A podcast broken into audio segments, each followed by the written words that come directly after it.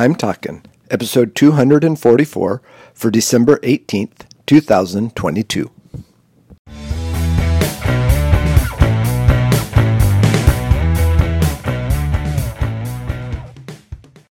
This is Joel from the I'm Talking Microcast, where I share my thoughts on a topic that has piqued my interest this past week. This week, we're talking calm.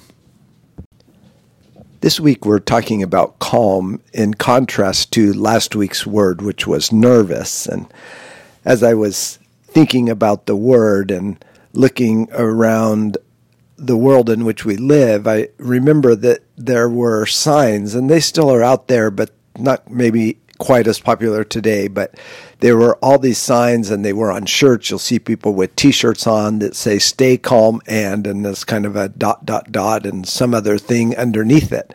And they tried to be profound at times. Some of them were silly. Some of them were just direction. It says stay calm and carry on or stay calm and persevere. And some of them were silly, like, you know, stay calm and drink coffee and maybe caffeine has that opposite effect, or stay calm and eat Fritos. So they've ranged all kinds of weird and funny and serious topics. But the reality is that the world knows that calm is important.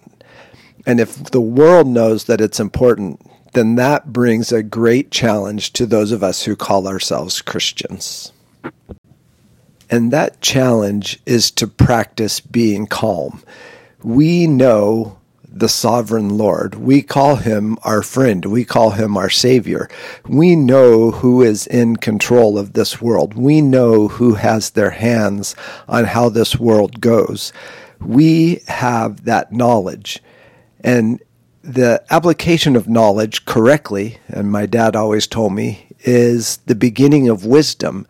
And when we apply the knowledge that we have of who Jesus Christ is, of who God is, in what their place is in the universe and the world and creation and all of those things that we read in God's Word, then staying calm should be something that becomes a second nature.